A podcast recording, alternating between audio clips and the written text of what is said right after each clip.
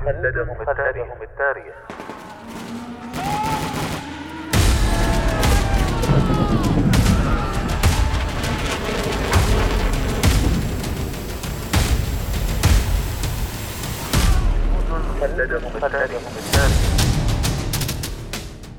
كم يفخر التاريخ العسكري برجال كتبوا سيرهم في سجلاته بحروف من الجهد والتضحية والعطاء، فبقت أسماءهم خالدة باقية مثالاً لمعنى الجندية التي دبت خطواتها كل شبر من أرض الوطن. جنود خلدهم التاريخ، برنامج أسبوعي نتعرف من خلاله على الجنود الذين ضحوا بحياتهم من أجل أوطانهم. يعده الدكتور هلال بن سعيد الحجري، ويقدمه الرائد الركن محمد بن سعيد المشيخي.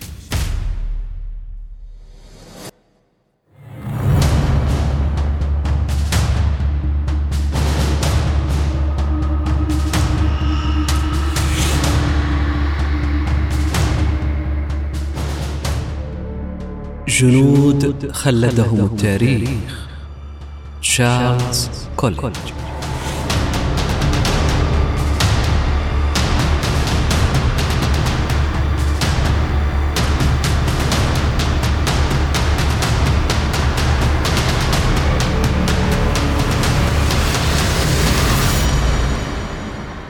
كان تشارلز هرلي كوليدج رقيباً تقنياً في جيش الولايات المتحدة.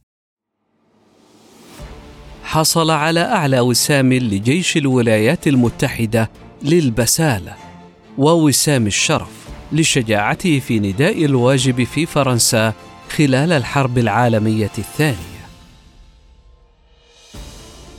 ولد تشارلز كوليدج في مدينة تشاتانوجا بولاية تينيسي في عام ألف وتسعمائة وواحد وعشرين، وعمل في مجال تجليد الكتب في الشركة التي أسسها والده تشاتانوجا للطباعة والنقش. عندما بدأت الحرب انضم كوليدج إلى الجيش، تدرب في جورجيا وألاباما ونورث كارولينا قبل أن يبعث للجبهة الأوروبية في ربيع عام ألف وتسعمائة وثلاثة وأربعين. كان في الفرقة الأمريكية الأولى لغزو أوروبا في الحرب، وشارك في المحاولة الفاشلة لعبور نهر رابيدو، وقاتل في معركة مونتي كاسيو في عام ألف وتسعمائة وأربعة وأربعين. في شهر مايو من عام ألف وتسعمائة وأربعة وأربعين كان عضوا في الفرقة التي فتحت روما للجيش الخامس لغزوها. حصل على وسام النجمة الفضية لأدائه في تلك المعركة. سحبت فرقته من إيطاليا وأرسلت إلى جنوب فرنسا، حيث تقدموا على خط سيغفريد، خط الدفاع الألماني الذي تحرسه الآلاف من المخابئ والاستحكامات الدفاعية. خلال معركة استمرت أربعة أيام بالقرب من قرية بيلمونتسور باتنت الفرنسية، قام كوليدج بأداء عسكري استحق عليه ميدالية الشرف. كان كوليدج يقود قسما من المدافع الرشاشة الثقيلة بدعم من فصيلة من السرية كي، وكانوا يتحركون لتغطية الجناح الأيمن لدعم الكتيبة الثالثة. في الغابة كان كوليدج وجندي آخر برتبة رقيب يستكشفان مواقعهم عندما عثر على قوة كبيرة من مشاة العدو.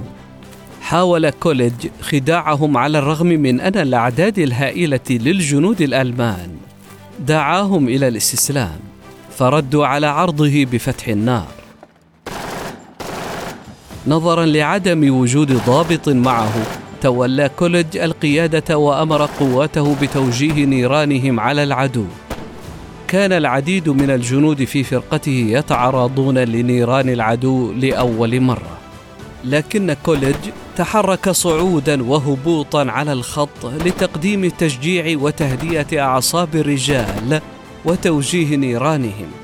تمكنوا من صد الهجوم الأول، لكن الألمان عادوا في اليوم التالي، استمروا في موجة بعد موجة من الهجمات، وظل كوليدج ورفاقه يحتجزونهم. في اليوم الرابع هاجم الألمان بدعم من دبابتين. أخذ كوليدج بهدوء مدفع بازوكا وانتقل إلى مسافة خمسة وعشرين ياردة من الدبابتين، ولكن لسوء حظه فشل البازوكا في إطلاق النار. لذا جمع كوليدج جميع القنابل اليدوية التي استطاع حملها وزحف إلى الأمام ملقيا واحدة تلو الأخرى وإلحاق خسائر فادحة بالألمان، حين اتضح له أن الأمريكيين لا يستطيعون الصمود أمام الأعداد المتفوقة والقوة النارية للألمان. دعا كوليدج فرقته إلى انسحاب منظم، ولم يترك موقعه حتى تأكد من انسحاب جميع رجاله.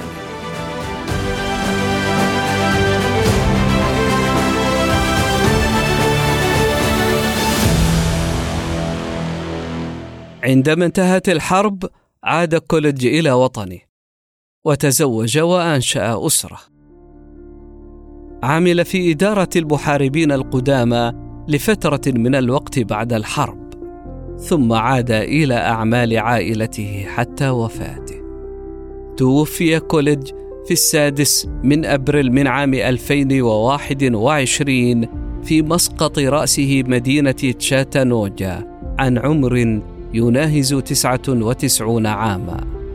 لقد عانى من التصلب المتعدد في آخر خمسين عاما من حياته. دفن في مقبرة تشاتانوجا الوطنية. بالإضافة إلى وسام الشرف، حصل كوليدج على النجمة البرونزية والنجمة الفضية. وفي عام ألفين وستة منحته فرنسا وسام جوقة الشرف، وهو أعلى وسام شرف في فرنسا. تم تسمية مركز تشارلز اتش كوليدج الوطني للتراث في مدينة تشاتانوجا باسمه، كما تم تسمية طريق سريع وحديقة عامة في المدينة باسمه. كان تشارلز هنري كوليدج واحدا من اثني عشر جنديا تلقوا وسام الشرف، وظهروا على غلاف ورقة طوابع وسام الشرف الصادرة عن دائرة البريد الأمريكية. وفي شهر مارس من عام ألفين وواحد وعشرين حصل على جائزة جورج مارشال لعام ألفين وواحد وعشرين، منحته إياها مؤسسة مآتم الدولة لقدامى المحاربين في الحرب العالمية الثانية. وهكذا أصبح من الجنود الذين خلدهم التاريخ.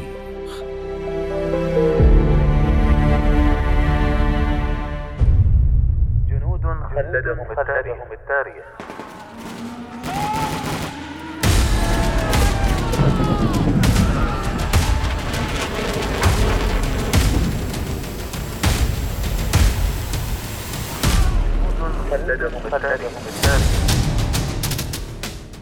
كم يفخر التاريخ العسكري برجال كتبوا سيرهم في سجلاته بحروف من الجهد والتضحية والعطاء، فبقت أسماءهم خالدة باقية، مثالا لمعنى الجندية التي دبت خطواتها كل شبر من أرض الوطن.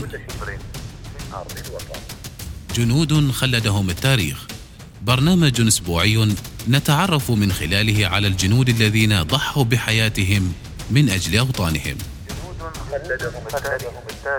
يعده الدكتور هلال بن سعيد الحجري، ويقدمه الرائد الركن محمد بن سعيد المشيخي.